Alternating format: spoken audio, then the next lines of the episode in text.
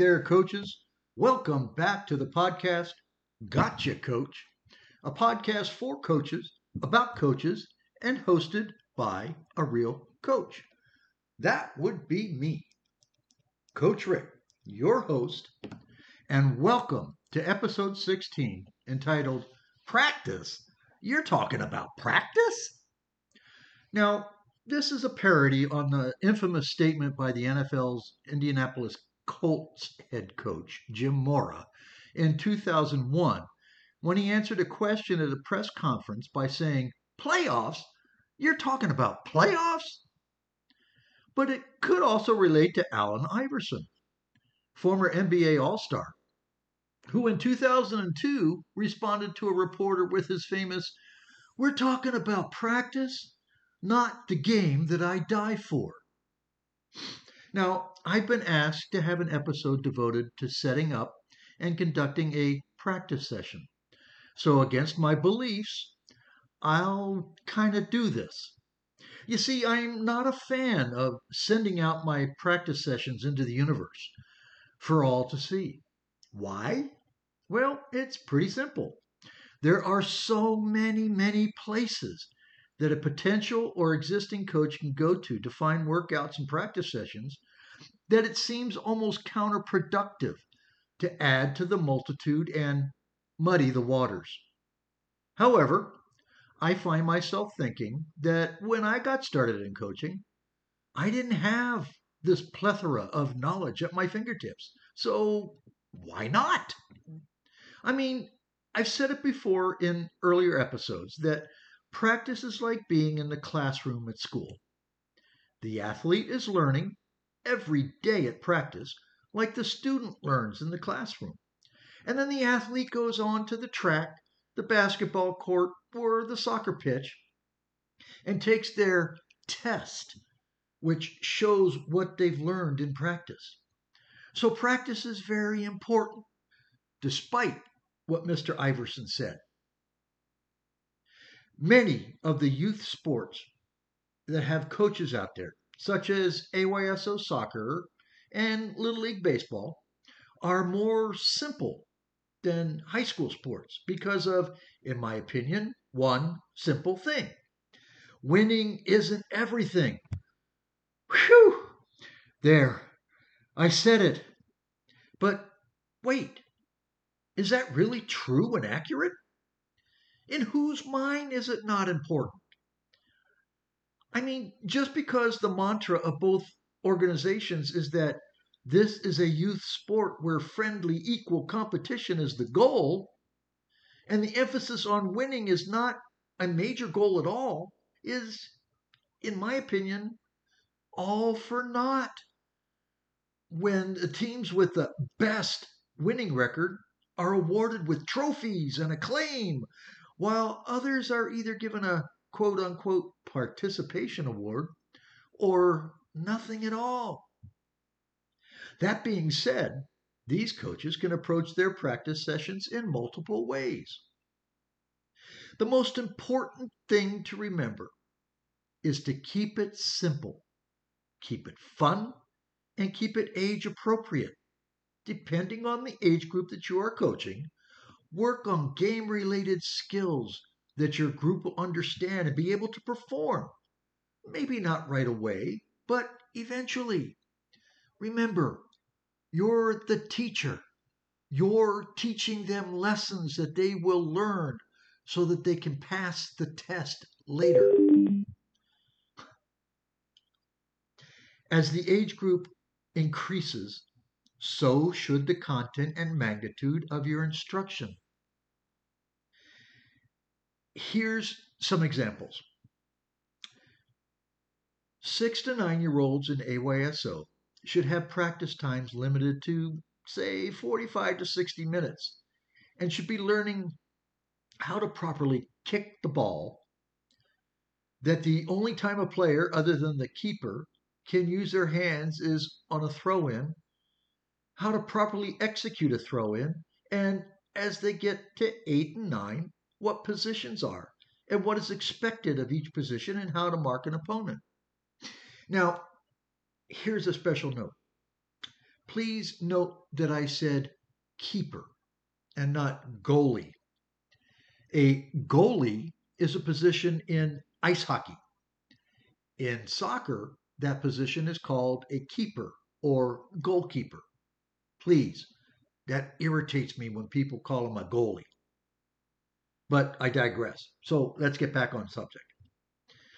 Little League players at the same age should be taught the very basics of how to hold the baseball, the proper way to throw the baseball, and how not to be afraid of the baseball when trying to catch it. Also, what each position is and where to quote unquote stand when you're told to go to that position. How to hold and swing a bat, and where to run when you do hit it and where to throw the ball if it's hit to you in the field. Note, I liked to just have all my infielders throw to first base as six and seven year olds, no matter what the situation was. It's simpler that way. Again, eight and nine year olds should already know these things if they started out as six year olds and then you you can begin to work on quote unquote situations like double plays, force outs, and where your outfielder should throw the ball. No longer should you have to make all of your infielders throw it to first base. As I said earlier, as your group ages, increase the amount of time that you have them at practice and increase the amount of subject matter to be taught just like in the classroom. But, and this is a very big but, with a capital B as a matter of fact, don't give them information overload. And don't skimp on the amount of time spent on your practice topic in order to get more things into your session. Also, once you are, quote, in season, and playing games against each other, keep your practices to one night a week. Remember, these are school age kids who have homework and family time. So please, and I say this again, please don't make them eat, sleep, and breathe the sport that you are coaching. Now, let's move on to middle school basketball. This age group can be squirrely at best, at least as far as middle school boys go. Many of these boys are going through growth spurts, or they haven't started yet. Many are experiencing their first taste of having to quote unquote try out for a school sport. And then there's having to be academically be academically eligible. And the biggest issue of them all middle school girls. I would set up my practices in the following manner. First, mm-hmm. 25 free throws before practice ever starts. Then, the weave drill. Then, one on one dribble drill for the length of the court. Then, a full court layup drill. Then, full court jump shot drill. Then go into your daily objective, whatever it may be. Then do a full court scrimmage working on the daily objective. Then again, 25 free throws at the end of practice, and then run lines. Now, the daily objective is what I determined to be the item that we needed to work on that day. Sometimes it was something that I noticed that we weren't doing in a game or something that we needed to improve on. And sometimes it was something new that we were just introducing, like, oh, say a full court press or a half court trap as examples. During the scrimmage, we even may throw in some variables, like you have to make three passes before a shot, or you have to set three screens before you take a shot. This helps to reinforce the lesson or the objective that we worked on earlier in the day at practice, or even something that we worked on in a previous practice session. Okay, now let's get into my favorite sport to coach high school track and field. Please don't get, remo- get me wrong. There are so many, many challenges in coaching at the high school level, and those challenges can consume you and make you crazy. But the rewards of viewing an athlete progress after having them in the program for four years and seeing them graduate move on to college and in life is such a rewarding experience and is what brought me back year after year. I used to establish right from the start that our practice sessions would be at least 90 minutes in the beginning of the season and then would drop off proportionately as we got further into the season. This allowed parents to plan when they had to pick up their non driving athletes from practice throughout the season. Longer practices in the beginning of the season reflects the amount of teaching and work that needs to be accomplished. Now, there are multiple ways that you, as a head coach, can set up your practices depending on the amount of assistant coaches that you have or don't have. If you don't have assistants for each specialty event, distance, throws, jumps, hurdles, then you should or might consider this scenario get some assistance. No, really, I know how hard it is in some places to be able to do this. So you have to be creative. First, you as a head coach have to have, and this is very important, knowledge of training principles for the events that you don't have an assistant. This can be tough, but not impossible. Here's a couple of ideas that have worked for me. First, trust your athletes. They want to succeed, and they don't worry if they don't have a coach overseeing them five days a week. Empower them. As we've talked about before, select team captains in each of these specialty areas. These captains are usually junior or senior athletes that have displayed extraordinary leadership qualities and that you feel can control the small group of athletes that comprise that group. Believe me, it's a fine line that you are walking and is not exactly the best way to grow a team, but it's an amazing way that your leaders will grow and that those that they lead will grow as well. Now, outside of the everyday warm up and cool down routine, establish a routine of having a team running workout day on Monday, Wednesday, and Friday during the early non competitive season. Now, this will exclude throwers and the distance crew, which will have different running workouts on those days. Hopefully, you have a throws coach, but if you don't, and I don't repeat, don't support leaving your throwers with only a captain to oversee them then you, as a head coach, need to have your head on a huge swivel to be able to watch multiple areas during the practice session. Here's something that's worked for me for many, many years team managers. Now, what's a team manager? It's a non track athlete or an injured athlete that wishes to be a part of the team but not a competitor. These managers can be used to time your running workouts while you're working with the throws group or any other group, depending on the need. Now, if you establish a Monday, Wednesday, Friday running schedule, then Tuesdays and Thursdays are used for quote unquote individual event days long jump, triple jump, high jump, hurdles, pole vault, relays, and block starts. This is where it gets really scary. First off, in my professional opinion, you do not, capitalized, do not offer the pole vault in your program unless you have a qualified assistant coach to coach that event. It's way too dangerous. Now, I've tried having a coach split their time between throws and the vault and it was not the way that I wanted to really run that program. In the words of Bon Jovi, we were living on a prayer that nobody killed themselves in either area when the coach was at the other one.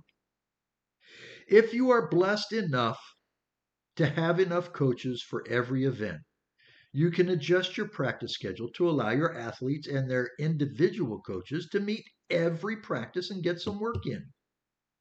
This will work if your assistant coaches understand that during a 90 minute practice that they will have their own athletes for say 30 to 45 minutes every day and to plan their work accordingly. In addition, your multi event athletes need to understand that it is their responsibility to plan their time so that they attend their appointed time with their individual coach and not ignore their individual events. It is extremely important for the athlete to understand the idea of communication with their individual coach is their responsibility. And failure to do this will result in their not being entered in their individual event at the next meet. As a head coach responsible for sprints, relays, hurdles, and jumps, as I was, I would follow a training philosophy of many reps early in the training period and gradually reducing the amount of work as we got closer to the league championships. Quantity first, quality last is not a new thing and has been an accepted training process for decades. But what I did and how I went about it is not something that I've heard from other coaches. First, I considered sprinters, hurdlers, and jumpers as part of the quote unquote sprint group, and they would be expected to take part in the Monday, Wednesday, Friday running workouts. I would devise my workouts based on the times run at the previous year's league championship meet in the 200 and 400 and adjust the times to be run in each workout according to those goals, assuming that my athletes wanted to rise to those championship times. Here's what I mean I would start the season out with my group doing their running work at what I refer to as 55% of maximum time. So, for boys who were aiming at running a 22 second 200, the winning league time from the previous year, we'd start them out by running repeat 200s in 31 seconds or 55% of maximum effort. We'd stay at 55% on all the distances, no matter what we were running, for two to three weeks, and then move to 65% of maximum and 75% of maximum, and so forth throughout the season until we got to the current season's league championship. Here's an example we'd run two sets of 4 by 200 meters at 55% of maximum with a 200 meter quote unquote zombie jog back to the start and a five minute break between sets. Now, you're probably wondering what in the world is a zombie jog? Well, a zombie jog is faster than an all out walk, but not a real jog. This is just to keep them moving at a speed that's better than a walk, but isn't going to tax them too much. As we approached, say, two weeks before the championship, this workout would look more like two sets of 2 times 200 at 90 to 95% of max, with a full walk to the start and a seven minute break between sets. Another kind of unique thing that I did was I split the group into three subgroups based on experience and the strength of the runners that I had. Here's what I did. While at Lincoln High School, we were the Fighting Zebras, and our school colors were blue and gold. So I named the groups Blue for the more experienced and faster runners, Gold for the next step down of runners, and Zebra which was for the beginners or less experienced and lesser quality runners, and would adjust their goal times accordingly. This would assure that a newcomer or a freshman wasn't being held to the same standard as an experienced senior runner. Athletes were encouraged to strive to be moved up to the next group as the season progressed, either by me based on what they did or if they felt that they were ready to make the move upwards. Coaching is hard work. It really is. And I'm not trying to blow smoke up your shorts or sell you on it not being hard. But these are just some ideas that have worked for me over the years.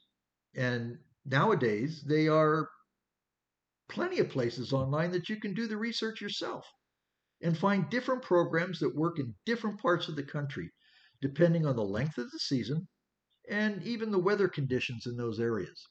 And I encourage you to take it upon yourself to look into this and do your due diligence as a coach. I hope that you're enjoying the podcast and may even be learning something from it, and that this may help you in your coaching journey. And if you are enjoying the podcast, please tell your friends that they can listen to it on Spotify, Google, Amazon, iHeartRadio, Buzzsprout, and other places as well. And they can join the listeners from Japan, Australia, Singapore, Canada, Moscow, and 43 cities from around the USA. You can still send me your thoughts, episode ideas, or questions to CoachRickB53 at gmail.com. Until next time, take care, be safe, laugh a lot, and tell someone that you love them. I'll talk to you soon.